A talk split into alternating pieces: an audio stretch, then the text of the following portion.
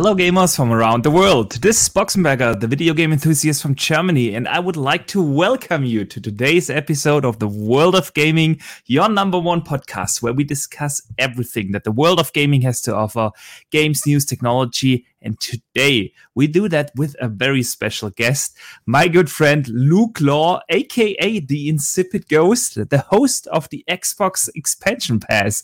Welcome to the show, my friend. Thank you so much for having me. It is a pleasure to join you. I am so excited to be here. Uh, I consider it a privilege. So thank you for having me. No, really, thank you so much for taking the time out of your schedule, of your busy schedule. Um, appreciate it. For those who don't know, um, Luke and I, we were on a lot of podcasts together when the mm-hmm. pandemic started, like mm-hmm. at least one or two podcasts each week. Mm-hmm. And when things got slowly back to normal, um, we only met in a few other shows. So it's really awesome to have you on here because I know it's the middle of the day for you. Um, so thanks for joining. I want to also say a big welcome, of course, to everyone who is already in chat. I already see a lot of um, passionate gamers here in the chat. Um, welcome to you guys. And of course, also welcome to everyone who listens after the fact on Spotify, on Google Podcast, Apple Podcast, all the good stuff. And if you do that, it would be awesome of you to consider to leave a review. Um, hopefully a five star review if like enjoyed the program that really helps these small podcasts out. Um, but with that out of the way luke tell us a little bit about your awesome podcast that you host the xbox expansion pass Sure, gladly. Uh, well, of course, I do host the Xbox Expansion Pass, which is uh, it's available on all podcast services as well as YouTube uh, in audio form. Uh, and in short, it is a show that focuses primarily on the gaming industry news and its effect on the Xbox ecosystem. Uh, as one part of it, where you know if there's relevant PlayStation news that impacts Xbox, we'll discuss it. If there's Xbox adjacent news, we'll discuss that. Uh, but my pride and joy, and my favorite part of the show, in fact, uh, is getting to welcome on the people that make games, the people that bring games to gamers. So, developers, voice actors, designers, engineers, bringing the games to the gaming community. I welcome them onto the show. So, most recently, I just had on uh, the narrative lead for T- TMNT Shredder's Revenge. Uh, I've had yeah. voices like Ed Fries, the former vice president of Xbox, on. Uh, I, I really enjoy bringing people in to discuss their craft uh, discuss what it is they do, why they do it, how they do it.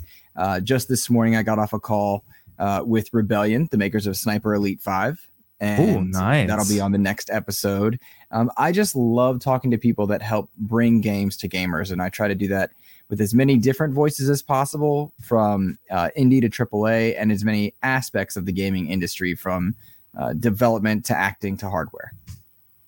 Yeah, and you do a fantastic job. Uh, it is one of my favorite podcasts to listen to because Thanks. it is always in such a convenient format. It's not a, like a three hour long podcast, but you do a very, very good job in, in doing these interviews and discussing the, the topics um, of the week. It's, it's really a, a podcast I enjoy listening to. Um, Thank you. So, guys, if you are interested and want to have a look for yourself. Just click in the description of the show note. You will find the link to Luke um, and his podcast and his socials and every all the links are in the description. So just click in there and you will find everything. Thank you. Okay. And I also want to already uh, say a big thank you to um, the first super chat of the day coming in from Jacob Novik, who sends in 20 Swedish krona. Um, he says, I have 19 hours and 33 minutes in Fall Guys. So addicting and fun. That's awesome, dude. It's like uh, in two days get, getting 19 hours. This is awesome. I've been playing it myself, and we'll talk about that in a second. But you know what else is awesome, Luke? If you can customize your gaming equipment. And that's uh, why I want to introduce today's sponsor of the show, which is PlayVital. Um, they offer different ways to customize your gaming equipment, like controllers, your consoles. Um, and everything that the gamer needs, um, head over to gamingcobra.com. You will get 10% off with the code Boxenberger. You can find for instance, little nuts that you can attach to the thumbsticks um, to customize the height, width, and grip of your thumbsticks. You will find different rubber grips you can attach to the controllers. For all controllers out there, the Nintendo controller, the um, PlayStation, and of course the Xbox controller, and all that good stuff. So head over to gamingcobra.com to get 10% off with the code Boxenberger. Alternatively, you can also use the, this link in the description of the show. All right. But with that out of the way, Luke, I want to move over to the games of the week.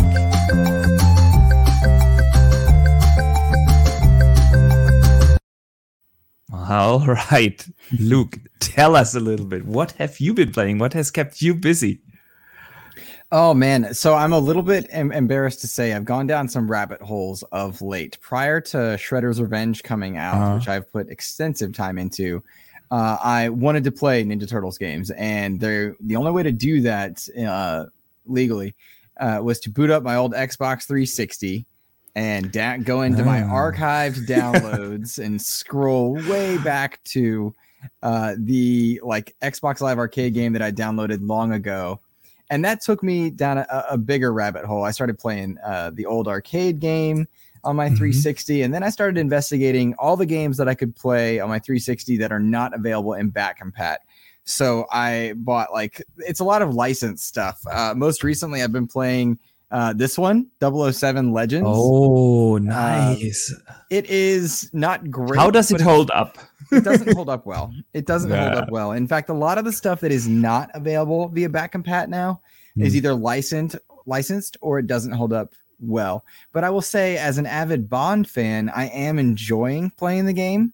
Uh, Mhm. So I've been playing that. I've got a few other uh, a few other Bond games on order right now for 360, just to boot up kind of in between my regular gaming sessions of Halo Infinite, Sea of Thieves, and Avengers. Um, bring all the hate. I love Avengers. I think it's uh, really come a long way. Uh, same with Sea of Thieves, and I look forward to when Infinite kind of hits its full stride uh, at some point. But I, I regularly play a lot of those titles and then kind of mix other things in. I'm playing a horror game right now. I don't know how far. How many do you Mhm. want? Like I, I've got a lot. Playing a horror game right now Oh, that's coming out Let's hear it. next week for for review. um, Okay. which has a name that I can't remember, but it's weird. Um, good horror game, but but weird. Uh, yeah, I just I've I've been dancing around after Shredder's Revenge. It's just been a matter of lots of different titles and not going super hardcore into one at the moment. You know how you get locked in on one game, Yeah. or you just kind of peruse. That I'm more perusing right now.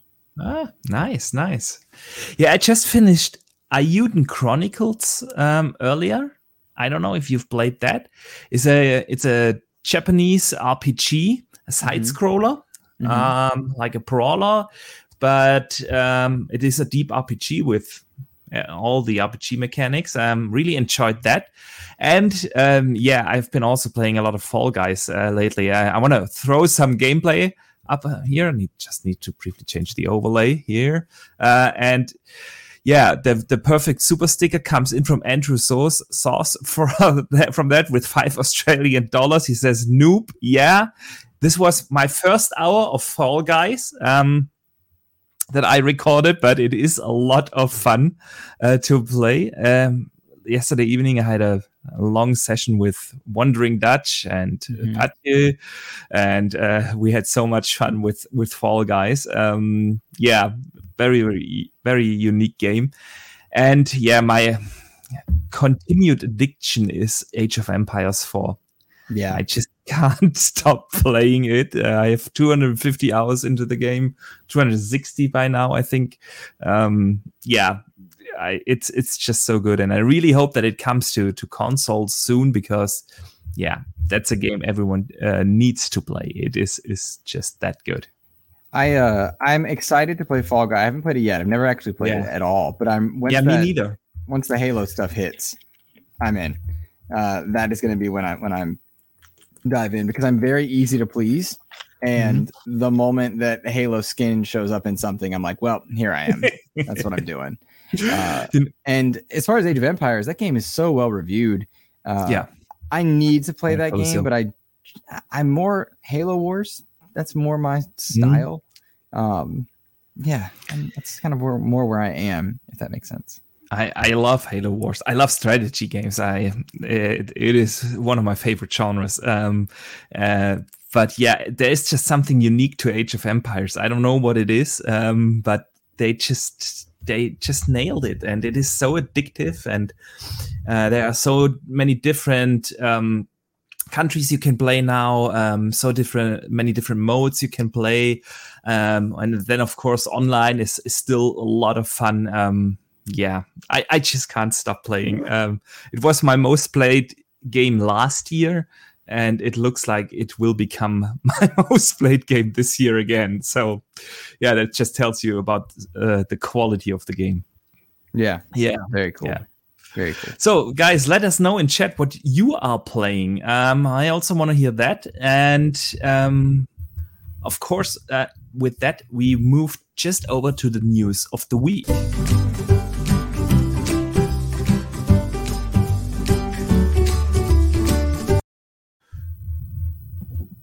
So, uh, I want to congratulate you. Uh, you're one of the few people that, uh, when they are here for the first time, don't press the refresh button in the browser uh, when these jingles play. Because people always think they they accidentally dropped out or something, and then they press the refresh button, and that actually kicks you out of the show. So, oh. congrats on not doing it. Yeah, um, all right, guys, we have a couple of news this week. It wasn't probably not the biggest news week of the year, but whenever these weeks start, I, I, start to wonder, okay, what are we going to talk about on Thursday? And then by Thursday, I have a list this long with topics uh, that are worthy of a discussion. And I want to start with the latest one, the breaking news kind of uh, uh, thing, and that is a Plague Tale Requiem. They had um, earlier a stream it was about 15 minutes long, and they revealed the um, release date at the end of it with October 18th. Um, so, yeah, middle of October, a Plague Tale Requiem is coming out. They have shown 15 minutes of straight gameplay, uh, and it looked fantastic. Luke, have you seen something about a Plague Tale? I've seen stuff about it, but to be honest, yeah. a Plague Tale never quite clicked with me. Okay. And I think it's the lack of action, at least seeming lack of action, because I've not played it. Uh, mm. But I will say with Requiem and the excitement about it and its release timing, uh, I'm I'm debating going in and playing uh, the first one because I believe it is in Game Pass. It is. And, yeah, I'm debating going into it because every single thing I hear about this is fantastic. It so is. Like, well, it is phenomenal. Uh, it is phenomenal. Uh, the story is absolutely awesome. Uh, very tense atmosphere in that game. Um, the writing is really, really good. Um, the gameplay mechanics, it's a mixture in between action and stealth. Uh, um, so you have action, uh, but you also have some stealth stealth elements in it, and you got to solve some minor riddles and mm-hmm. yeah it's just fantastic. Um, it's it's really one of the if not the most underrated game of of the last gen. Um, that game deserves all the praise and it runs now beautiful on the series x. It has a patch um, an enhancement patch um, and you can choose in between 4k 60 or 1440p and 120 frames so if you really want to play it at, at high uh, frame rate, um, it supports 120 frames. Plays beautiful. Um, can't recommend it enough. And yeah, it's coming out on October 18th, and um, I have had a discussion yesterday with uh, Wandering Dutch, actually, who is also in chat. Shout out to you, brother, um, about yeah, what is coming out for the rest of the year in terms mm-hmm. of like we know what xbox has coming out uh, from a first party perspective absolutely nothing and a couple of um, games come into game pass uh, but it's also relatively light on the um, third party front um, at mm-hmm. least for the next couple of months and october seems now to be the crowded month uh, the second crowded month of the year with uh, after February. You remember when we had like Dying Light, Horizon Forbidden West, we had Elden Ring, uh, Tiny Tina's and all of these uh, Wonderland and all these games re- launched in like four or five weeks. Um, mm-hmm. And October seems very similar like that. We have Scorn High on Life uh, comes out in October. And then we have Call of Duty coming out. We have Gotham Knights on October 25th. Um, Overwatch 2 is uh, launching in early access in October. And now it's uh, also um, a Plague Tale Requiem. Mm-hmm. So, my first question to you is what do you make of this really weird year in gaming of 2022. We have had like August, uh, February, March, um, very crowded, busy times. Then we have like six, seven months, basically nothing mm-hmm. that is coming out, and then we have like um, everything uh, squeezed into October again. Um, so, what do you make of this? Well, I think what we're seeing right now is studio triage. They were able to in 2021 and 2022 uh, first half of 2022 get out the games that they could, right? Mm. Uh, finish projects, make do with uh, what they had available to them as work from home began. And what you're really seeing now in kind of this middle 2022 is uh, what couldn't happen, the things that couldn't be made to release uh, on time. And now they're trying to crunch them in and yeah some of them are going to move. Obviously, I think October is so crowded from Midnight Suns to Call of Duty Modern Warfare, Gotham Knights. Right. Midnight Suns also coming there. Yeah, yeah. I think exactly. Forspoken is is in Forspoken there well. is in there. Yeah, yeah, at the very beginning. Yeah, yep. and then you add to that the things that are coming to Game Pass, like Persona Five, and and mm. uh, I think Signalis and Scorn is in there. It's just a lot. It's a whole lot. So I expect some of them to move some of mm-hmm. them simply because it is so crowded, others because they'll need more development time, and we'll probably see those announcements through the course of the year. But um, it it really is something that's been said on many shows by many people. So not an original idea by me, but it's just the full effect of what work from home did to so many studios and when and how they were able to react. Uh, yeah, I think that's really what it is, and and credit has to be given to to everyone involved in terms of development, but especially to those indies that have once again carried the weight where the AAA games uh, couldn't. They continue to yeah. be the lifeblood of the gaming industry and uh, too often forgotten, I think. I agree. I absolutely agree. Um, we have had that discussion uh, like a week or two before the um, big showcase week um, that the indie roadmap for 2022 is looking absolutely stunning. Uh, mm. And yeah, so that's why I wanted to continue this discussion here now with uh, some talk about the third party game roadmap. Mm-hmm. We have like August. Um, that's when the next bigger game of the year comes out, and that will be uh, Madden um, on August 19th and Saints Row on August 23rd. I want to also give a shout out uh, to Destroy All Humans 2, but I don't think that this is a triple A mm-hmm. experience like people consider it still an awesome game can't wait um so yeah th- those are the next uh, few releases. After the last bigger release which was uh, in, in, the very uh, uh beginning of april.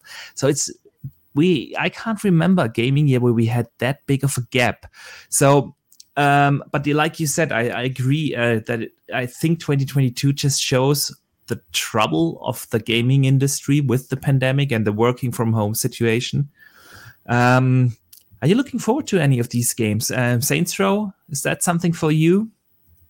You, you know, it's funny. Uh, I know Madden was the first one you listed. Listen, yeah. listed. I don't think anybody really in the podcast space is going to be losing their minds for Madden because it's, the, no. you know, it's, it's a game, but it's going to sell very well yeah. Um, and will likely be a good indicator for how the holiday season is going to go. The fall is going to go for yeah for every manufacturer that that uh, sportsman. But I can't say that I'm overly thrilled at the time for Saints Row. Mm-hmm. But what's interesting about that game, I have a, a, sneaking suspicion that that Saints Row is going to sell bonkers. It's going to be the yeah. first major celebrated title to be releasing of the season uh, in that window of time. There's a lot of goodwill that seems to be surrounding it that has mm-hmm. been slowly building. I don't think anybody was losing their minds excited for it when it first got announced, But interestingly, every time that game gets mentioned, I hear more and more positive rhetoric surrounding it. So my suspicion yeah. is that it's going to do quite well. Uh, despite it being a remake. And there's more to see on that. There's so much time between now and its release that it could be like some of these remakes that have launched and they're very disappointing. Uh, but there's a good chance that this game does does well. Uh, I'm anxious for the season to start because it is such a packed fall. I was one of the people that was incorrectly stating that it was a pretty light year in terms of AAA titles. And upon reflection, I realized that what I'm actually meant to say was it's a pretty light year on AAA titles from Sony and Xbox, and most hmm. specifically mm. Xbox, uh, because third party stuff, there's quite a bit of it. And that's quite a bit, yeah. That needs to be celebrated. Absolutely, absolutely. Um, yeah, we have. Uh, I, I, I couldn't agree more. Um, it, the, the weird thing, and I think that's why people uh, talk a lot about this be a year being really light, is that all these releases are squeezed in only like two months in the beginning and at the end of the year and there's really nothing in between i think that's why why a lot of people just have that feeling um, that that this year is really light so in uh, september we have um, some i would say double a games like lord of the rings gollum is coming out evil west is coming out which looks fantastic and deliver us mars. Um you excited for for some of those titles? I think you're muted. I muted because my dog was barking um, uh, I'm Deliver Us Mars. I'm actually very excited for for oh, sure. Oh yeah, because me too. I really enjoyed Deliver Us the Moon. I don't know why I enjoyed it so much. Um, it wasn't an overly intricate game. It wasn't like something that did grandiose things, but simply put, it was a fun game that knew what it was and it paced it quite well accordingly. Yeah. So I, I, it was the perfect game at the time I played it. The game that I just needed to play at the time I played it, and because of that, I'm anxious for Deliver Us Mars. I don't know. What about yeah. you? Yeah, uh, same here. I think uh, Deliver Us Mars is gonna be fantastic. I really enjoyed the first one too. I just downloaded it again today because uh, it got that Xbox Series X enhanced uh, patch, and I I'm considering a second playthrough uh, now in 60 FPS and ray tracing and everything um, available there. So yeah, um, probably doing doing another playthrough um, soon. So yeah, Deliver Us Mars is, is fantastic, and Evil West just looks super interesting. Um, it really does. Yeah. It really does. Um, it, it, for it, at least for me, it came out of nowhere. I like two weeks ago, I didn't even know what Evil West was. Uh, and then suddenly, uh, I've seen a couple of gameplay trailers out there, and it looks just fantastic. Um, yeah, can't wait to play that. And then we move into the very crowded October. Um, Overwatch. I don't know if that's a game for you. It won't be in um, October. It won't be much else. yeah, yeah. Uh, Overwatch Two is starting early access on October fourth. Then we have like one of my most anticipated games, um, Gotham Knights. Yeah. Um, yeah, but I do have the feeling that this is probably one of those candidates that gets another delay. Um, what do you think? I'm not sure. I've I have a great deal of interest in art in uh, I said Arkham Knights in Gotham Knights. Gotham I'm Knights. Very excited for it. I, I yeah, me too. It's my most anticipated of the year. There Same. is a world that I can see it being delayed given the crowded nature of of October, uh, given the high profile stuff that's in October. But simply put, I think uh, Gotham Knights is going to be a controversial game no matter when it releases. A lot of people are wanting it to be something that it may not be. And I understand that, but they've been very clear that it is not an Arkham game. And I think many people are wanting it to be that. That said, uh, I am stoked, stoked for Gotham Knights. That is a game that I've pre ordered the special edition for. Depending on when review codes come in and if I'm included in that, uh, that'll be the game I'm playing at the beginning, you know, prior to that. So when all these other titles are coming out, that's the one I'm in on. Uh, but it is going to be a crowded month. And oh yeah. I I've seen some people suggest that like, oh, Xbox needs a big release for this holiday. It's got to be put something into Game Pass. Uh, maybe Gotham Knights is the right candidate. I understand that mindset, but I I even put it into our private chat. Uh, if you look mm-hmm. at all the stuff that there's coming to Game Pass in October, you got the Persona games, you got a Plague Tale, Scorn, High on Life, Signalis, Gunfire Reborn. I don't think that game's. T- uh, I don't think Gotham's coming to Game Pass in October. I can't see that. Yeah, I, I think so too. Um, simply, I, I, actually came from a different angle on that. Um, I've talked about that as well. Um, I think, like, um, these major AAA games, um, I don't think that Game Pass is just there yet. They had one of them with Outriders la- launching last year as as the only first or only AAA um, uh, third party game that I can think of that uh, launched day and date. And ever since, we haven't seen a major release uh, right after or on the day of, of, of the release uh, of a AAA game. So I don't uh, think that Game Pass is just there yet in terms of the subscriber numbers uh, and monetization models for the for the publishers. Um, I see Siki in chat saying MLB the show. Yeah, dude, that is not you know it's that's probably a German thing. I don't know how it is for you in America, but um, baseball is a sport that is really not known here. Uh, I I don't even know the rules, um, so that isn't doing anything, and I wouldn't consider that a triple A game just because of that. But yeah, um, so yeah, I'm I'm not sure if Warner Brothers uh, would put their high profile game, one of their two high profile games um, of the year um, in in Game Pass day and date. I I just don't see that happening as as of yet. Um, maybe in a couple of years when Game Pass has grown a little bit bigger, um, but as of right now, I I don't think that this is, is going to happen. Um, yeah, what do you think about about which one? Yeah, um, about uh, Game Pass being uh, just not there yet for those major publishers to release, like an EA, a Warner Brothers, a Ubisoft. I don't know, uh, day one releases in, into Game Pass. No, I th- I think it's there. I would push back on that mindset. Yeah. I think we've seen. I mean, MLB the Show released on to Game Pass right away and did very well. You're seeing. Uh, I mean, you saw Halo Infinite garnered 20 million players by being free to play, but Game Pass had a lot to do with that as well. Mm. Um, I think third party publishers are are willing to do it on occasion. It's just a matter of returns and is the deal worth being cut for Xbox? Is it worth for them to pay for certain games to be mm. on hmm. their service? And then more likely, is it worth for them to say, hey, put this on Game Pass and don't put it on to PlayStation Plus?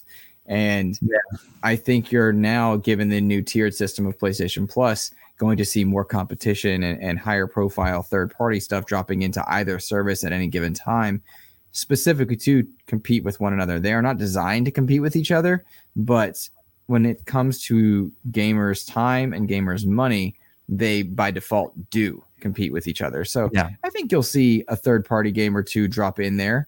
Um, every major publisher that I've seen has been willing to work with Microsoft uh, on yeah. Game Pass releases, and that includes Square Enix, who um, I'm not sure if you saw the news last week. They hate Xbox. I'm told that they yeah. physically wanted to fight every single Xbox fan, um, and they just absolutely threw. I could. I was hilariously. I watched hilariously uh, as people reacted to Final Fantasy VII news with such vitriol, but it That's... was very clear that that every publisher has some affinity for Game Pass as a service and is willing to try it on some level. And so, cheers to that. You know. Yeah, I agree. I, I agree with that. I I'm I'm just um, not seeing these super high profile games um, like the big blo- biggest blockbuster games dropping in there from from the third parties just yet. Um, I don't know if Outriders Outriders was a triple A game. Don't get me wrong, um, but it is is has, has not the same name like a Batman game or like I don't know an Harry Potter game or well Sony has the marketing rights for that, but you know what I mean. Um. So very I, few things are Star Wars, Harry Potter, Batman. Exactly. Spider-Man. Very few These, things are on that level. Exactly. Um, so um, yeah, but may maybe I'm wrong, and maybe they surprise us with with one of these games. Um, yeah, another one that is coming out in October um, is of course Call of Duty. Are you gonna play that? Are you a Call of Duty guy? So I am a Call of Duty person. I enjoy Call of Duty, but mm. I abstained last year in in respect to a lot of the the treatment of, of the people within their studios and some of the stuff that was coming mm. out and in I don't know if the words in protest are right, but I just wasn't interested in supporting Activision through last year. Um, I I think given some of the news that's come out in, in recent months and in the way that Xbox is seeming to handle the acquisition and whatnot, I'm going to be more apt to try it. Plus, it, it, in full transparency, I'm more interested in Modern Warfare 2 than I was Vanguard. Um, okay. So that there's that element of it as well. At the time that it releases, you'll note that that Halo Infinite will not have just released, so it's not like I have that to default onto. Um, and so it'll be the only first person shooter releasing this yeah. holiday apart from Overwatch. Everything else will yeah. be improved versions or uh, updates or expansions to stuff that's already out there. So, you know, I'm I'm in on that one. Yeah. Nice. Nice. Yeah, I'm Call of Duty. I'm not a multiplayer fan of Call of Duty. Um, quite frankly, uh, but I do enjoy the campaigns. They are like a, a good Michael Bay movie, you know, a lot of shooting, um, good pay, fast pacing, but nothing too deep. Um, but usually I buy those Call of Duty games on sale because for a five six hour campaign, uh, I'm I'm not sure if that is worth the full price. You know uh, what right. I mean? Um, sure. Yeah, that's that's why I I tend to to buy those on a sale. Mm-hmm. Um, yeah, then uh, other than Call of Duty, uh, we have November is completely empty in terms of bigger releases um, so far. At least what has been announced. Uh, we get to the unannounced stuff soon, and it, in December we have Callisto Protocol uh, coming. Um, is that a game for you? Yes, it is. I am not a typically a horror game player, but with what I saw at Summer Game Fest, I am absolutely in on Callisto Protocol. Uh, really want to support that team and support the gameplay. Mm. It looks, forgive this term, it's so often overused, but it looks extremely visceral. It looks bloody. It looks fun. Yeah. Um, I'm excited, dude. This is a year where even casual horror fans like myself, we're eating good. I mean, oh yeah.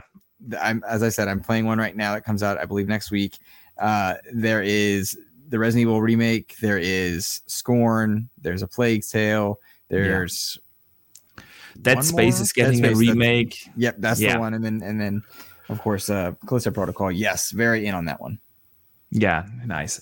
I do have the feeling though that this is gonna get banned in Germany. I sure hope I'm wrong, but this is so gory. Uh, I, I usually what they do with these gory games in Germany is they just censor it uh, and leave out the blood or something like that. But I don't think if you've seen the animation work and stuff that happens in that game, that um, just leaving out the blood um, is gonna do the trick. So that's usually when the German government is gonna ban a game. So I'm I'm still hoping that it will come out here. yeah, I'm not a fan of game censorship of any kind. I am a fan of informing customers clearly yeah. they're purchasing ahead of time. Yeah. Um, but yeah, that stinks, man. Yeah, Germany is is weird in that regard. Um, they we have kind of like a, problem with with gory games. Um, that's like the first two Gears games, Gears One and Two. They never mm-hmm. got officially uh, published here in Germany because of that. For instance, really, um, yeah, yeah. Um, Gears Three was the first one that was officially published. Um, here in Germany. Yeah, so we we have this uh, from time to time, and I ha- do have the feeling that that Callisto is gonna be one of those. Um, yeah. Um, what else is coming out this year? A couple of games don't have announced um, release dates just of yet. Um, Ubisoft is still apparently launching their Avatar game this year. Um, and with the movie coming out in December, I see that very likely that they are not going to move that date. What do you think? Well, I'm embarrassed to tell you. Um, I love Avatar for sure, but I I talked about those licensed 360 games. Yeah, I've been yeah. playing this one, and it's not good it's not good. no, it wasn't. yeah. but I've been diving in. I love the world of Pandora. I really like uh, Avatar as a film, and I'm anxious for it. I we really haven't seen the game, and there's two theories on as why we haven't seen the game. One, they don't want anyone seeing Pandora until James Cameron releases X amount of trailers and content. Uh, if you'll remember, that 360 game was a prequel to the Avatar movie and had tie-in uh, stuff as well. No one played it, so it didn't matter. But um, I'm curious to know why we haven't seen much. Uh, I I'm anxious for it out of sheer curiosity. So we'll see how that goes. yeah, we sh- we shall see. Um, it's weird. Uh, Ubisoft has has actually a lot of games in the making, and they have been quiet for for quite a while now. Um, this just this week we got uh, some news on this um, other Ubisoft game, Skull and Bones. Um, you sure remember that, that pirate? I yeah. don't believe it. I don't uh, believe a thing on that game until it's yeah. out. Until I've played it, it's not real to me. oh, I played it. I and that was like I want to say 2018, Gamescom 2018, or mm.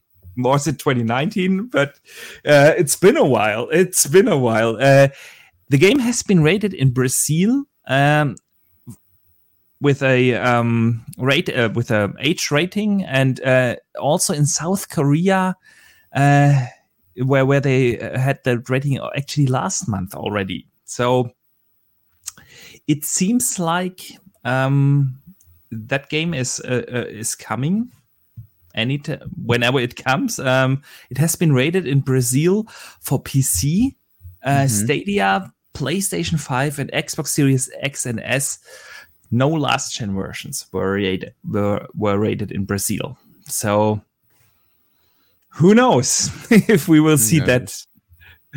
Do you think Ubisoft is gonna have some sort of event or stream or something this year? I think a lot of their political problems are likely stifling anything that they wanted to do presentation wise, given the upheaval that's gone on, given the the way that uh, Yves has been reacting to some of the accusations and the way that some of his uh, decisions as far as accusations have been handled. Uh, Ubisoft was at their best when they were fighting off Vivendi, and I hoped that, to see that same level of passion from the upper management again at some point, but I really don't know when it comes to them. One thing that mm. Ubisoft consistently does do, though, is show that they're willing to follow market trends and that they are not uh, they are not averse to putting content onto any system. So yeah. they support every consoles, every console at launch. They'll they'll react to what players are purchasing. They will make things according to what people are purchasing. So yeah, uh, if nothing else, there is something to be relied on there. That's true. And um, I know it's popular to to hate on Ubisoft, but I always give them credit for really supporting their games. They've released for almost all their games next gen patches. All of them were for free, and the post launch support is usually pretty pretty good with with the Ubisoft games. So um, we gotta give them credit for that. They have said that they will tell us about the future of Assassin's Creed in September.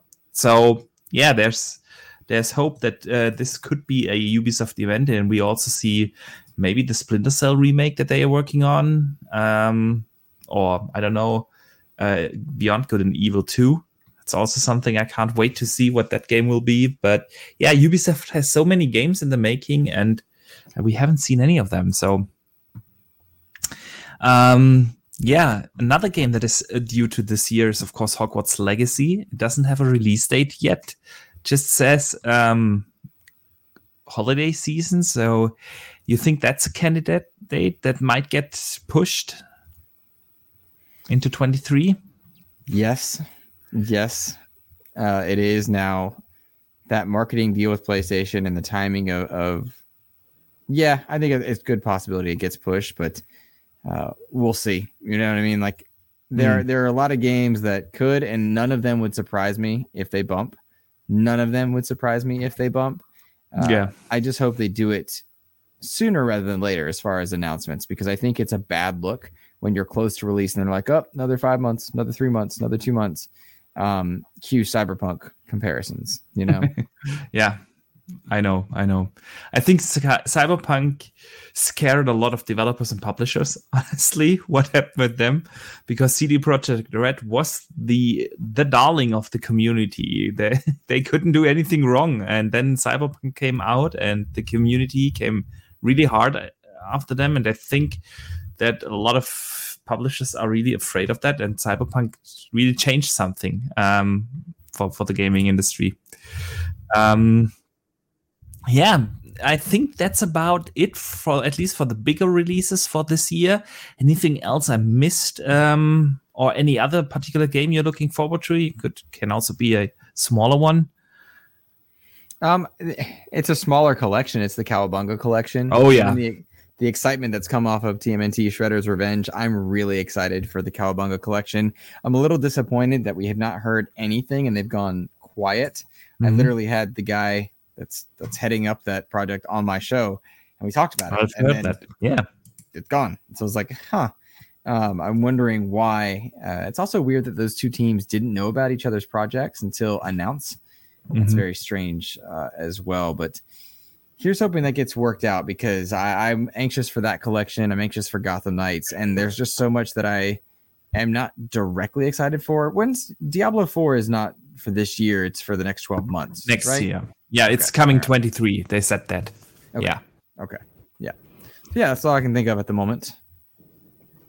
Yeah, yeah. So I think that's about it. The the third party roadmap. So some bigger games definitely are coming. Um, I'm I'm particularly excited for Gotham Knights. Uh, like you said, Plague Tale looks fantastic.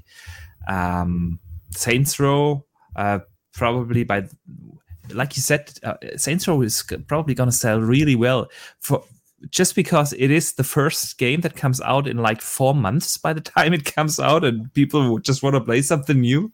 I think that that alone helps the game. Yeah, Hogwarts Legacy is something I'm looking forward to, of course. Um, Avatar, we shall see how if and and how that game will be. But yeah, there is stuff to look forward to um, on the AAA side, uh, even if it's not first party from Xbox or so, yeah. But I want to move over to, to another topic. Uh, I don't know if you have heard that.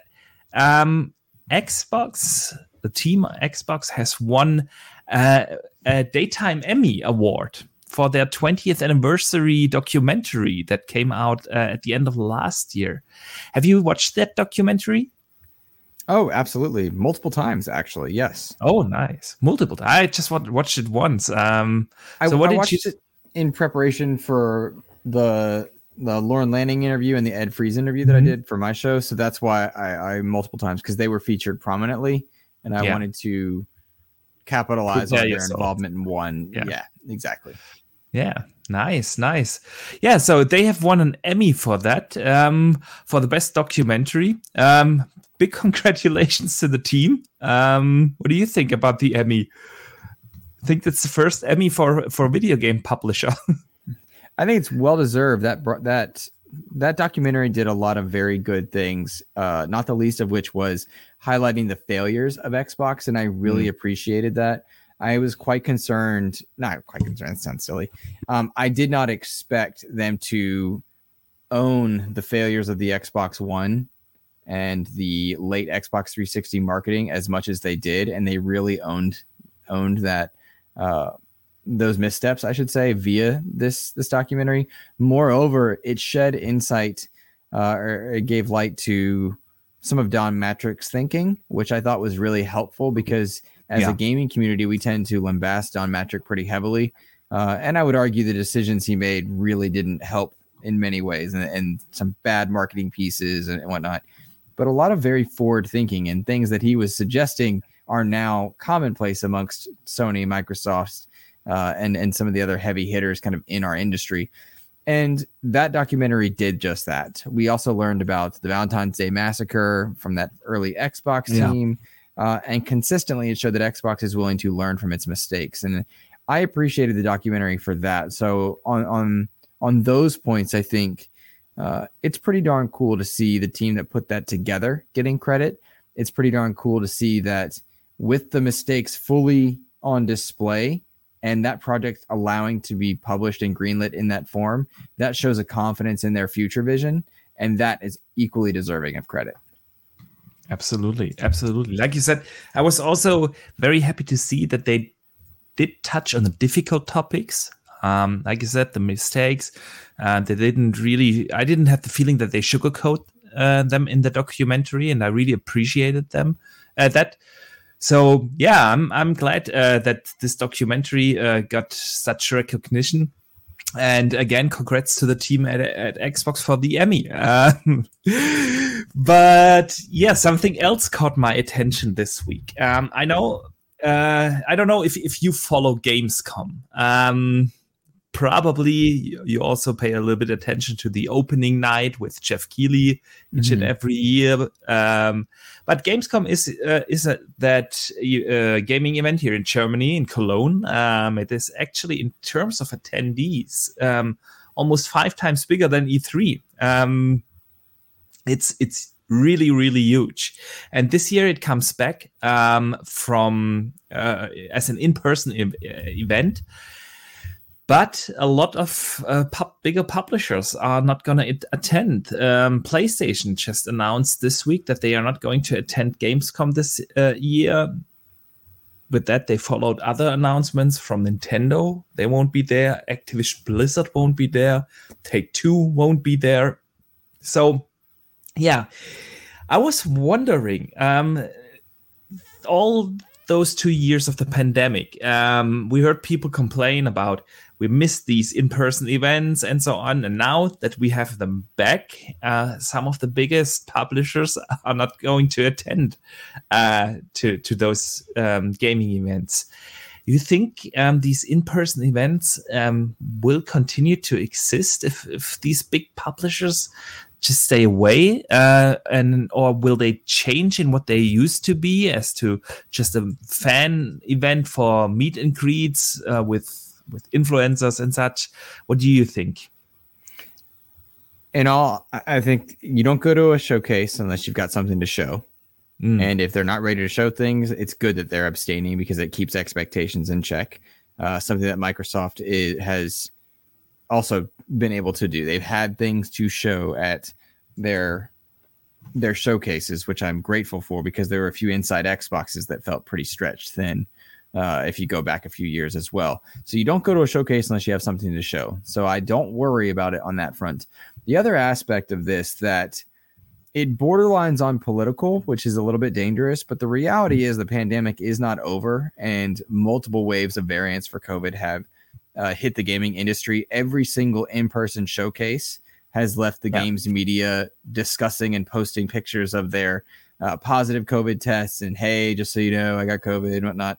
And while the mortality rate is down, and as a result of, of vaccines and such, um, the industry is maybe not quite ready for in person on account of that. If you've got multiple journalists and multiple developer groups getting sick and then suggesting that, hey, I don't want to do this again, that's there's mm. probably an element of that. I don't think in person shows are in danger of not coming back. That is a silly proposition if anyone's suggesting it, but you can consistently look at at uh, social media after one of these events and see the results of an in-person event.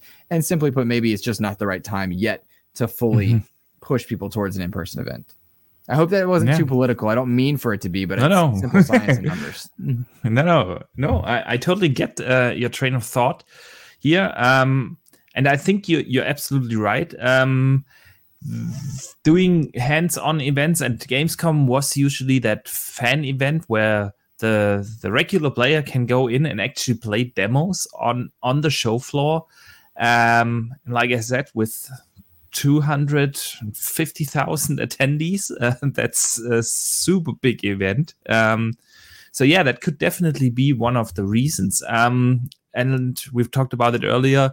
Uh, for a lot of developers, um, 2022 is an uh, is a um, more empty year, and yeah, if you don't have a, a, demo that players can play on the show floor, um, why why bother com- uh, coming to it? So yeah, I do hope that it comes back um, in a regular state uh, because Gamescom was a fantastic uh, event prior to the uh, pandemic. So I do hope that it, it will become the same again. Um, yeah.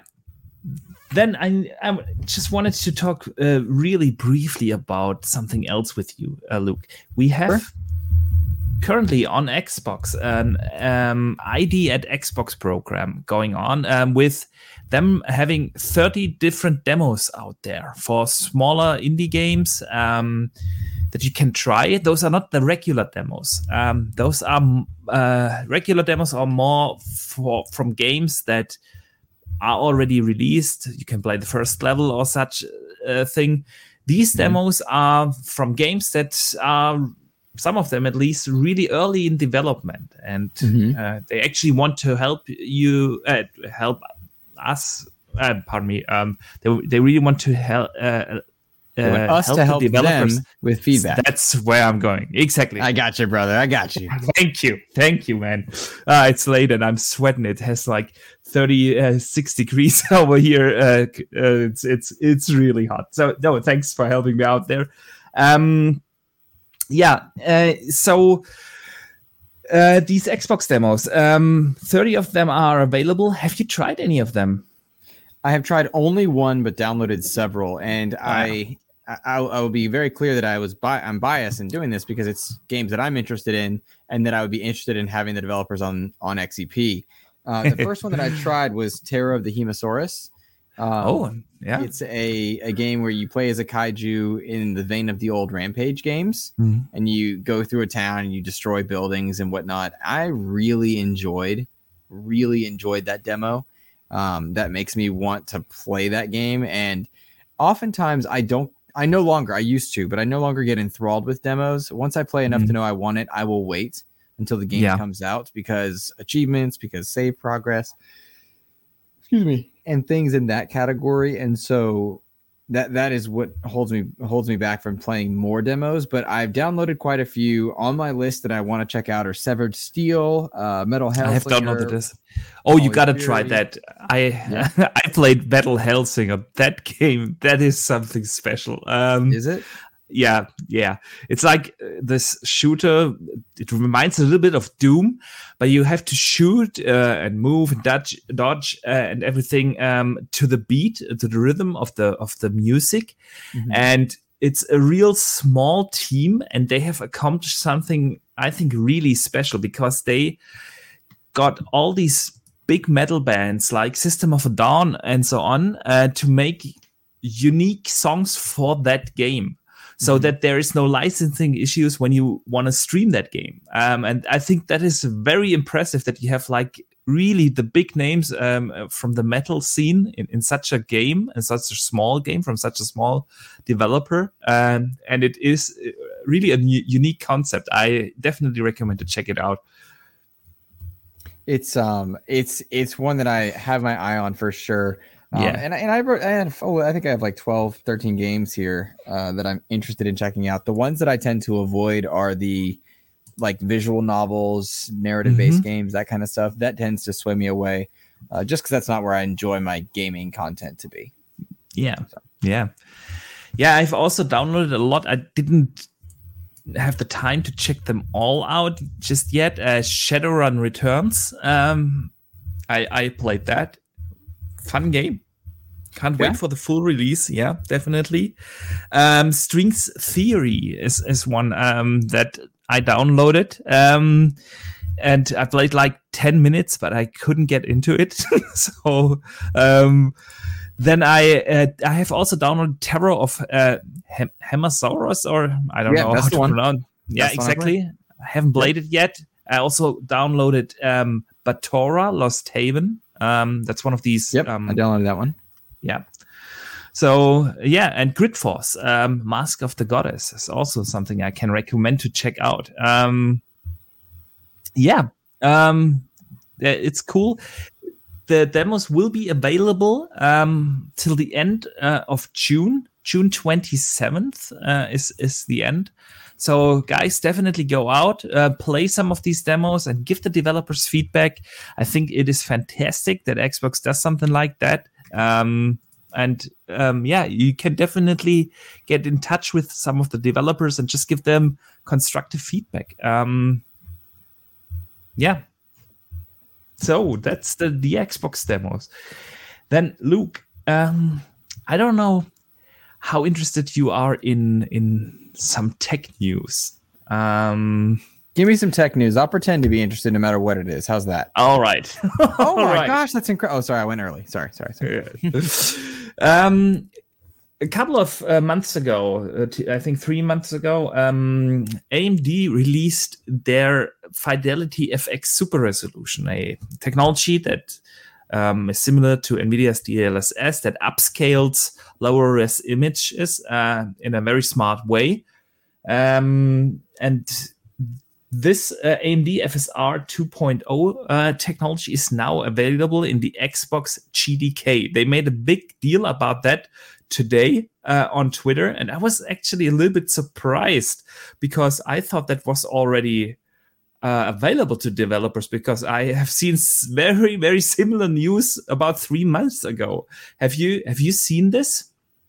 No, I have no idea about technology in any way, shape, or form, but I'm so impressed that it's there. yeah, it's not my world, man. Unfortunately, I'm the guy that just wants to play it. I don't care what Hmm. box it's played on or uh or any of that stuff. If if I get one frame more on one box versus another, I don't care. I just want to play the games and enjoy it. So I've, I'm I'm ashamed to say I'm probably not the right guest for this kind of news. Ah, it's Uh, but I'm glad when it happens and people get excited for it. Does that make sense? I enjoy the other Yeah, excitement of yeah. Sweet. Yeah. Uh, I'm, I'm a little bit different. I like to know how stuff is made. Um, I'm, I'm with you on, um, like the emphasis if we get a pixel more on that machine or a frame on that.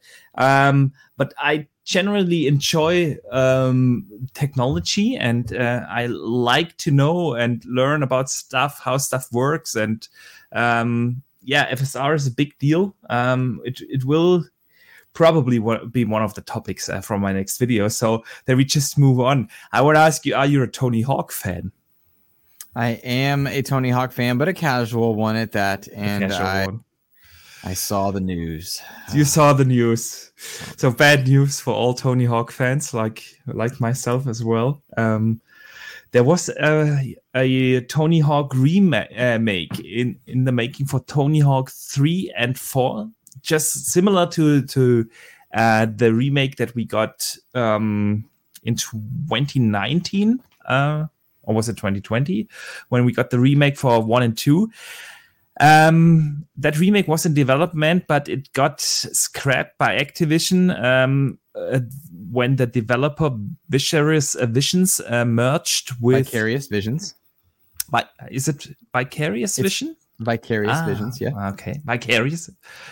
I, I would I I thought it is pronounced Vicarious also. Okay, uh, Vi- Vicarious Visions. Yeah, they merged um, with the mother company, and they are no more. Uh, they all these devs are now working on Call of Duty, and that's why we don't get a Tony Hawk three and four remake. Um, yeah, what what do you think? It's a long line of bad moves by Activision. Um, It is by no means their worst or most egregious uh, mistake, but it is up there. Uh, it's a shame. I look forward to when Bobby Kotick and some of the number crunchers within Activision aren't necessarily motivated by quite the same things, and when they've got the backing of of Microsoft. I think you know a lot of times you can you can look at decisions like this as indications of what the company really wants to do big picture and it seems like with the current leadership that's there at Activision they are not motivated by making good games and helping the gaming industry and while selling games also doing what's right by people that making them and i'm Hmm. anxious for for Microsoft to take that on because they they certainly need to do a lot to fix the culture there Oh um, but I could see a world where 10 years from now, you're getting those kind of projects and they're not being canceled. They're being supported by Game Pass as a subscription service. They're being supported by uh, a release schedule that wants content consistently. Um, and it's just another in a long line of of bad Activision moves, and I'm anxious for that leadership group to exit. Yeah, I'm right there with you, and and it's gonna be one of the biggest challenges Xbox has ever faced because uh, they get 10,000 new employees. That's uh, just as big as the OG Xbox staff and the uh, and Bethesda staff combined. And yeah, we all have seen the news over the last years um, with all the harassment and stuff going on, the bad decisions about uh, some of their product portfolio, and all these uh, things need to be corrected, and that's gonna be a, a, a big challenge for Xbox. Um, but yeah, I, I'm with you. I can see a future uh, where they hopefully will fix that, and we get some of these um, exciting IPs back. So yeah, let's hope that this is gonna happen soon. Now, I just briefly need to change the the gameplay because I ran out of Fall Guys footage. Um, let me show you some Eiyuden Chronicles footage. Uh, the game that I finished just earlier today. Um, such a fantastic um, smaller game. Huh. I'm, I'm I don't know how other podcast hosts do it. They do like ten things in parallel. I always need some time to change gameplay and turn off the volume and stuff like that. Well, I'm yeah. no producer myself. My show is audio only, so I get it. Yeah, I yeah. get it. makes things easier in that regard. it does. It does. It doesn't help numbers, but it makes things easier. Yeah, yeah, absolutely. Um, yeah. Uh, so I want to uh, mention another topic. Um, Microsoft has came out and confirmed that they are now not just having a console shortage; they will also have a, a controller shortage, um, especially uh, across Europe. Um, they confirmed that uh, not just the Design Lab controllers um, are running um, low on, on chips. Of course, every other controller is affected as well. Um, and that just continues the streak of yeah chip shortages and uh, availability of stuff. Look, what do you think? Um, the shortage um, is it really a big problem for us gamers? Um, I mean, with controllers, um, we can probably live a little bit better. Console consoles uh, console availability itself is, is, is another story.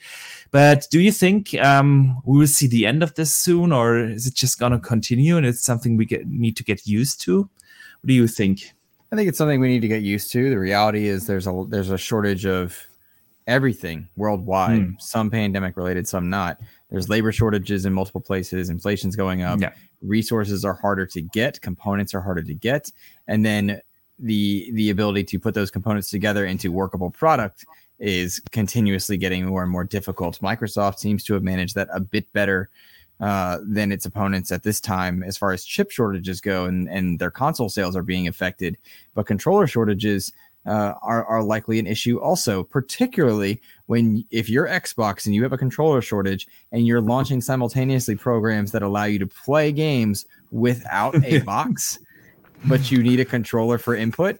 That yeah. is uh, an equally uh, difficult thing. Um, I think it's a reality that we need to become accustomed to, become aware to. I don't know about where you are in Germany, but like where I am, I've become used to walking into any grocery store in my area, and I am not in, in any type of a, a, way suffering. But I will see bare shelves pretty regularly because certain types yeah. of products regularly cannot get through ports or they're not getting made quickly. Um, yeah, that is is just par for the course for the time. Uh, so, so my advice to anyone and everyone is take good care of your stuff. Uh, don't don't throw those controllers and waste them uh, for sure, hmm. because mm. it'd be a darn shame if, if, you were pinching pennies and then suddenly there was nothing available to you. Mm. Yeah, I I fully agree. We have the same situation here. If you go go into the grocery store, some products are just not available, um, and with uh, the chip shortage, the chip shortage itself is is not the only problem. Um, it's more of a logistics problem. Um, I in, in my re- actual job, I have to deal with the chip shortage as well, a lot actually. And I usually say it's, it's actually not the chip shortage; it's more of a logistics problem. We had, like, for instance, one chip manufacturer who has had a real problem um, supplying us with with chips. But as it turns out, making the chips wasn't the problem. Uh, he didn't get the the, the um, plastic foil to wrap his product up So that was his actual problems why he wasn't able to ship. And the reason why he couldn't get the plastic foil was because there were no truck drivers. So it was actually that. And it's just the world is is like it is at the moment. I think we need to get used to it because this will continue for a long time, well into 23, if not 24. Um, and yeah, the controller shortage uh, that was confirmed earlier this week by Microsoft uh, is just a continuation of that. Um, luckily, I I at least do have enough controllers.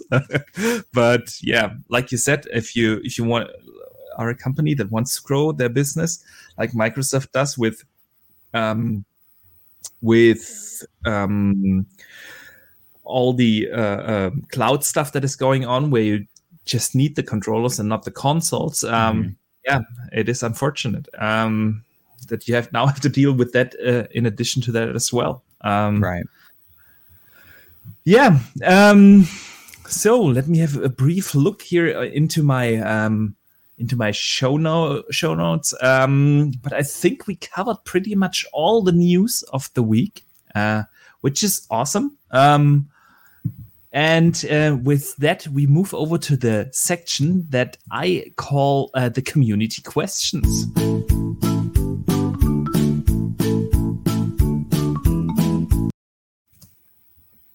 So, um, the community questions, Luke, is the section where people can write in questions um, up front, um, either on Twitter or YouTube, um, each and every week, so that you can be part of the show even if you can't watch it live. Um, and uh, we have a couple um, of fantastic questions, actually. The first is coming in from Dave Ramos, who's also a very generous uh, channel member. He writes in a fantastic question, Luke. Okay. If you have five minutes with Sarah Bond, um, Phil Spencer, Matt Booty, or Jason Ron- Reynolds, Ronald, um, who would you choose to sit down with? And what question would you ask him or her? And do you think they like pineapple on pizza? That is a, is a very important question here on this show. well, no we one get... should like pineapple on pizza. Pineapple on pizza is actually uh, a sin, and it's, it's yes. awful. It's a terrible, yes. terrible thing. I absolutely agree. I absolutely agree, and it's the only correct answer to that question. So right, yeah, like there's a world where, and I watch it in in forums and chats all the time where people argue about which plastic box is better and you're yeah. a fool if you think one is god's gift and the other one's terrible um, but if you think that pineapple belongs on pizza, you, are actually the problem. You know, that's just a, that's a terrible thing to think, right? absolutely, absolutely. Uh, so coming back to the actual main question, um, yeah, if you had the chance to interview uh, like a Sarah Bond and a Phil Spencer, Matt Booty, or Jason Ronald, what would you ask them? Man, uh, that is such a mean question because those are all dream people to have on mm. XEP, right? Like my my bread and butter is interviewing, and I, I love and want to interview as many voices as possible. And and a goal of mine is genuinely to be uh, of a caliber where those people are willing to sit down with me, right? That is a genuine, real goal of mine that I hope one day does come to fruition, where where they're willing to and they're they're and they enjoy sitting down and we get to have a good conversation. Um, but I think the name that I consistently come back to uh, is is Sarah Bond, and I really want to sit down with Sarah Bond for a very particular reason. Um, I, am a school teacher by day, right? Like we, you know this. Mm-hmm. We, I'm on summer break yeah. right now. That's why I'm able to join you.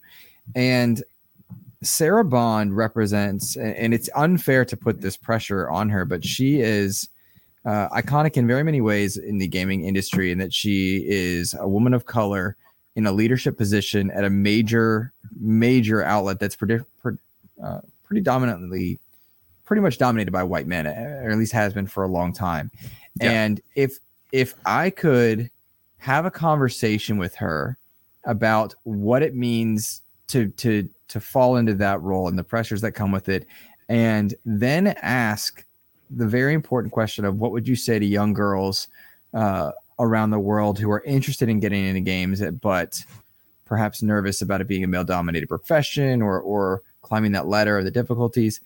If I could ask that question, then I would have that anecdote and her answer to talk to my students about. In my classroom right now, um, even on summer break, it, on a bookshelf is 100 Women in Games, and it sits it sits next to the Ori and the Will of the Wisps Collector's Edition and a statue of Master Chief and whatnot. Mm. Because I love gaming and I bring that to my classroom pretty regularly. Um, Man, I wish I had such a teacher. but I, I would love to have her answer to point to and remind uh, my students why it's important to be a good writer to craft stories why it's important to be a good writer to, to help uh, to help to help be able to celebrate yourself and and discuss things that you're passionate about so that you can uh, do a do a resume or whatnot and so hmm. that would be why i would want to talk to her and i've thought a lot about that question of course and i, I do want to say again no matter what i would be privileged to talk to any of those people but i would selfishly ask that of Sarah Bond, knowing it's a weighted question, and then use it for years in my classroom to help motivate people um, to get into the profession? That is that is a fantastic question to ask. Uh, I I can't I can't follow up on that with my uh, ideas of questions.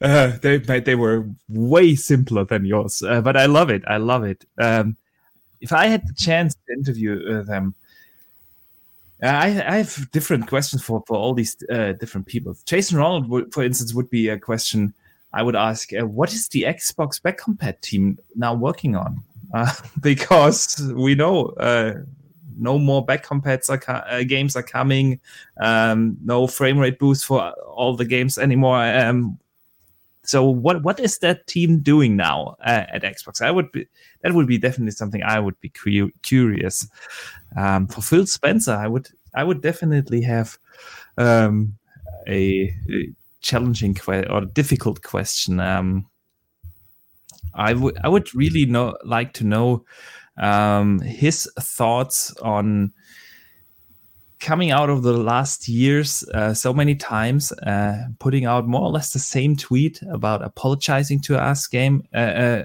for something that happened um, and promising to do better. And then I would like to know his th- feelings or thoughts about this 2022, where he has no first party output for like 15 months. Um, would be really interesting to hear that thought. Um, are we, are I know. We, can I tell you what I would ask him? Yeah, sure. Yeah. Do you mind? Okay. Because yeah. I've thought about this too. I, I, I would want to know, and I would want a very sincere answer. I would want to know yeah. if what what kind of toll being in the spotlight has on him because mm. for several years he was the face of Xbox and if you yeah. paid attention in the last year they've been phasing him out yeah um, absolutely and and I think that's a good thing to do as well um, but not because he's he's bad at it but in fact you want a diverse uh, set of voices and you can't mm. rest on just one person imagine if he yeah. gotten sick the day of E3 right like um so I would want to know what kind of a toll it takes on him to feel the pressure and the weight of of the company that he had to take on and how he feels about it then mm. versus now and and you know how it affected him personally because he seems for all accounts uh, all accounts much like Shuhei Yoshida and and Jack Tretton on the Sony side um, he seems like a good dude and what yeah, does it mean to be in does. the spotlight how does that affect your your ability to communicate with your family and your people and and, and whatnot? Mm. That's a that's a great question. That's also a very great question. You know who else sends in a great question? Um, is Waller Weasel. Um, I've seen him in chat. Uh, what what isn't good about his uh, uh his question is the side note. I want to start with that because he writes in he likes pineapple on pizza.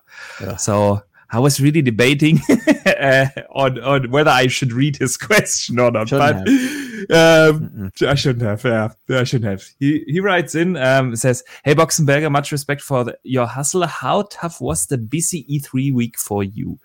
And I want to also ask this to you. Um, the E3 week, the showcase week, is is usually very busy for for content creators. How did you experience it? I abstained from production, so I guested on people's shows uh, mm-hmm. because I'm not a great producer. That's just that's a shortcoming of my own. Um, I I did do a live reacts to the Xbox show over on Season Gaming's channel with my cast co-op partners Ainsley Bowden and yeah, uh, Mr. Badbit. Mm. um, we did a live reacts there, uh, but it, it was busier.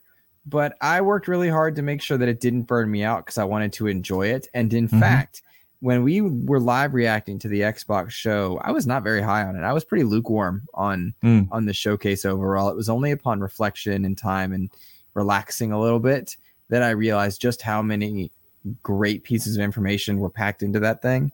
Um, and so I think sometimes we work really hard, particularly as content creators, to respond to something when in fact we're better served to take a breath and and consider something mm-hmm. before we speak. Um, and I say that knowing full well that I often react to things too quickly, right? Um, so so so there's that. I do want to note we have some very silly people in chat arguing about very silly things, but I do want to acknowledge the pineapple on pizza does yeah. not belong on pizza. It's terrible. It's terrible. Yeah. Awful. It is. Uh, it absolutely is. Um, yeah.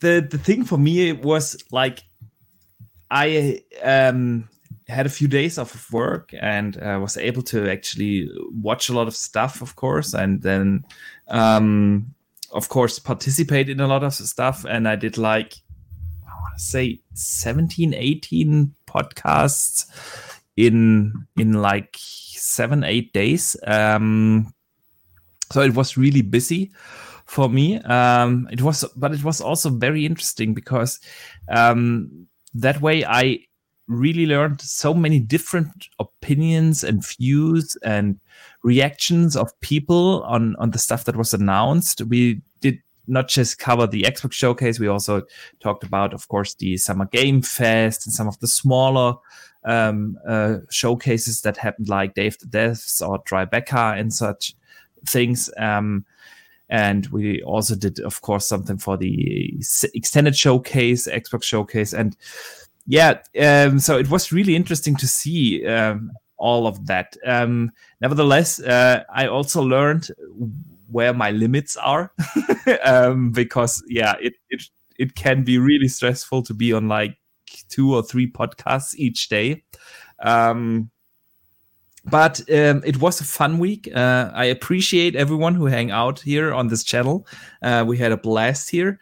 Um, yeah so th- that was definitely a, a, a week to remember. Um, then I got a, a, question from Doom Reaper. He writes in, "What third-party game coming to the Xbox are you most excited for the next 12 months?" Um, so I think we already talked a little bit about this um, mm-hmm. earlier. We're both very excited for Gotham Knights, but if we mm-hmm. extend mm-hmm. it to mid next year from the third parties, what is the one that you are excited for the most? Oh man, that's so hard because there's been so many that have been announced, right? Mm. That mm-hmm. uh, so so Gotham Knights is of course my my number one. Um, but let me. T- I know you're just as big as an Arkham fan as I am. Um, Suicide Squad is still announced for the first half of the next year. It is. It is announced. I am excited because it's a, a DC game, and I really mm. enjoy DC. Um, but I'm very curious as to what that game really is going to be. Yeah, uh, it's it's a co-op experience that that involves the, not the heroes of DC and not the prime heroes of DC. And Gotham Knights doesn't involve its main hero for its family, at least at this time. I'm sure Batman will be in there, but it is it is an odd sell, right, to play as the Suicide Squad. Mm-hmm. Um, so I'm I'm curious, but I can't see that game coming in the first half. I see that as a holiday title. To me, that's a holiday title. Mm. Yeah, I think so too. I think this will be moved towards the end of the next year. Yeah, and and good on them. It needs to deliver. It needs to yeah, deliver. Absolutely, absolutely. And since Warner Brothers has already Hogwarts and Gotham Knights coming out this year, um, presumably at least, um, I it would be I would be surprised if they didn't have the headroom to maneuver that more towards the end of the uh, of the next year. So, yeah, I for me I think it is for at least from the third parties. Um, Diablo Four is the one that comes to mind. Uh, probably it won't be for third party anymore by the time it comes out. Uh, but yeah, I think Diablo is definitely the one I am looking forward to the most um, from what is at least now, right now, a third party. Yeah. Yeah. I, I, I was lukewarm on Diablo because of Immortal, but I am hmm. slowly mm. getting there and being very more excited for it. Uh, since Diablo 3 is my second most played game on the Xbox One, um, I can't wait. Uh, I put hundreds hundreds of hours uh, into it. I actually was so excited uh, about Diablo 4 being on the show that I re-downloaded Diablo 3 um, again and uh, put actually a couple of hours into it again. Um, still so good. So yeah, Diablo th- Diablo is definitely an exciting one. But yeah, man, uh, Luke, I want to wrap this show up. Um, um I want to thank you again for for your time, uh, for joining me here today. It was oh. fantastic having you on. Um, so thanks again. Um, oh goodness gracious! Thank you. I'm so privileged to have been here, man. I really appreciate it. Yeah, no, it's always a blast to chat games with you and gaming with you. So thanks again. Let people know um, well, where they can find you, that's easy. Just click in the, the description of the show. You will find his links uh, to the Spotify, to Twitter, and so on, uh, to, to his YouTube channel. Um, everything is in the description. But let people know what what you have coming up. Sure, absolutely. Yes, you can find the Xbox Expansion Pass on all your podcast services, uh, and, and, of course, the, the main draw of the show is is bringing in uh, developers, voice actors, etc., to XEP to discuss their craft. Uh, coming up on the show on the next episode, uh, you'll hear an interview with the Sniper Elite 5 lead designer and discussing uh, kind of how they went about crafting Sniper Elite 5 and how they kept the game fresh uh, after so many iterations and spin-offs, mm. etc. Um, beyond that, without a date, uh, I have engineers from Turtle Beach and SteelSeries both coming on to discuss their latest headsets. I'm testing. That's out. cool. Yeah, cool. It's something we don't hear that often. We always get the the game developer interviews or so, but yeah. never the accessory developers. I love that. Yeah, so I, am trying out the new SteelSeries Nova mm-hmm. headset, and then the 700 Max Gen 2, whatever, uh, for Turtle Beach. Um, they're they're sending that one my way to test out as well, and um, it, it's coincidental to have them on so close to to one or the other. Um, but I'm excited to talk to them because it is different, right? And whenever mm-hmm. whenever those particular episodes drop, of course, I'll be tweeting them out on Twitter at Insipid Ghost.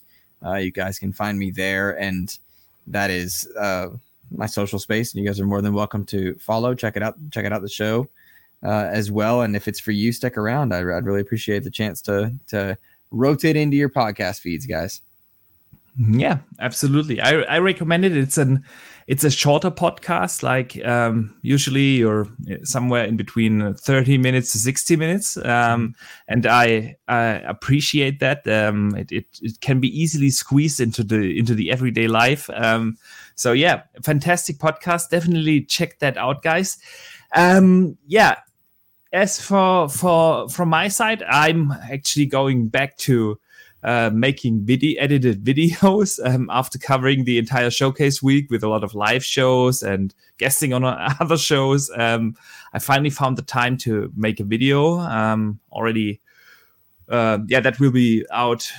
I, I don't know if I can launch it uh, before the weekend. Um, it's definitely going to be out on Monday um, the latest. And then next week we will have Dealer Gaming on here on this show as a guest. Um, it's going to be awesome. But for now, I want to say a big thank you to everyone who joined us here today. Uh, even though I see the chat was a little bit heated here at, towards the end, um, still appreciate you guys hang, hanging out with us. Um, yeah, and I see you guys ne- next week. And don't forget to game on.